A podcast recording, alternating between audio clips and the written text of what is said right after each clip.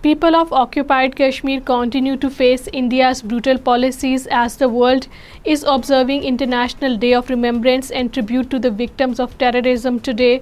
A report released by the research section of Kashmir Media Service on the day said Narendra Modi-led Indian government has stepped up its state terrorism and political injustice in occupied Jammu and Kashmir since 5th August 2019. Indian troops in their fresh act of state terrorism martyred 2 Kashmiri youth in the Pulwama district.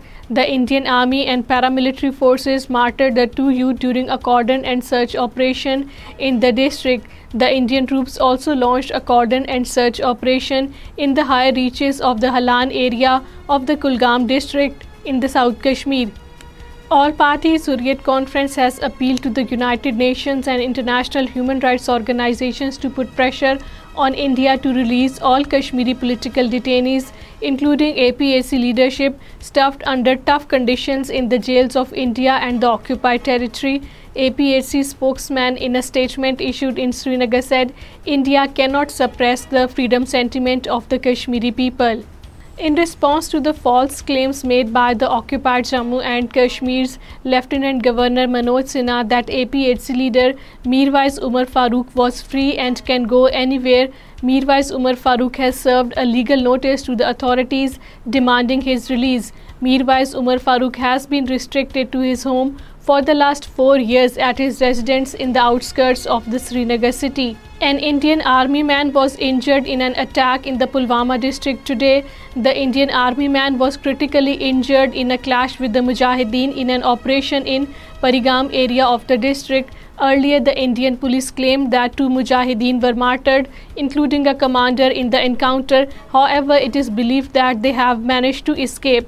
Indian government has blocked the independent news outlet the Kashmirwala website and its social media accounts as if the arrest of its editor-in-chief Fahad Shah and reporter Sajjad Gul was not enough to satisfy the authorities' anger. In a statement issued in Srinagar, the outlet described the action as an opaque censorship. National Conference President Farooq Abdullah is castigating the Indian government led by Narendra Modi for changing names of the institutions in India and occupied Jammu and Kashmir. Farooq Abdullah, in a statement issued in Srinagar, asked whether the BJP government, by doing so, can erase the Muslim history of India and Jammu and Kashmir. Jammu and Kashmir Democratic Freedom Party has urged the international community to take cognizance of the increasing Indian state terrorism in occupied Kashmir. In a statement issued in Srinagar today, the DFP spokesman said that the Indian authorities have intensified their state terrorism, mainly targeting pro-freedom leaders, activists and civil society members.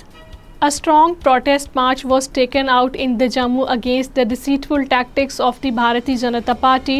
A huge protest march was addressed by the working president of Jammu and Kashmir chapter Raman Bhalla, shouting slogans against the BJP administration. The people blocked the vehicular movement on the Jammu-Pathankot highway for some time. 45 Pakistani nationals from the Hindu community were detained in the Gujarat state of India on different charges. These Pakistani Hindus were detained and the process to send them back to Pakistan was underway, a local intelligence bureau police inspector said.